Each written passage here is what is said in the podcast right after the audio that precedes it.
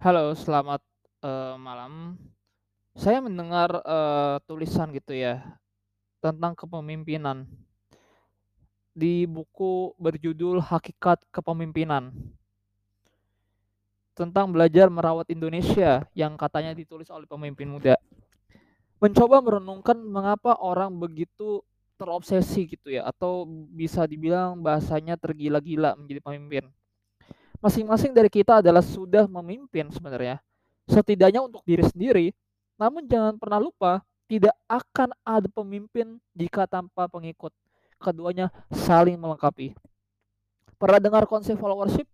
Leadership yang baik didukung oleh followership yang juga baik. Sayangnya, ini tidak diajarkan di bangku sekolah. Seolah-olah pilihannya cuma satu, leader, bukan follower. Padahal seorang follower harus punya leadership yang baik. Pun sebaliknya, dalam diri seorang leader terdapat followership. A leader is simply a follower who follows what he believes in. Seseorang yang tidak bisa menjadi pengikut yang baik, tidak akan bisa menjadi pemimpin yang baik. Ya, ini berkaitan dengan ilmu leadership followership di disiplin ilmu, ilmu manajemen.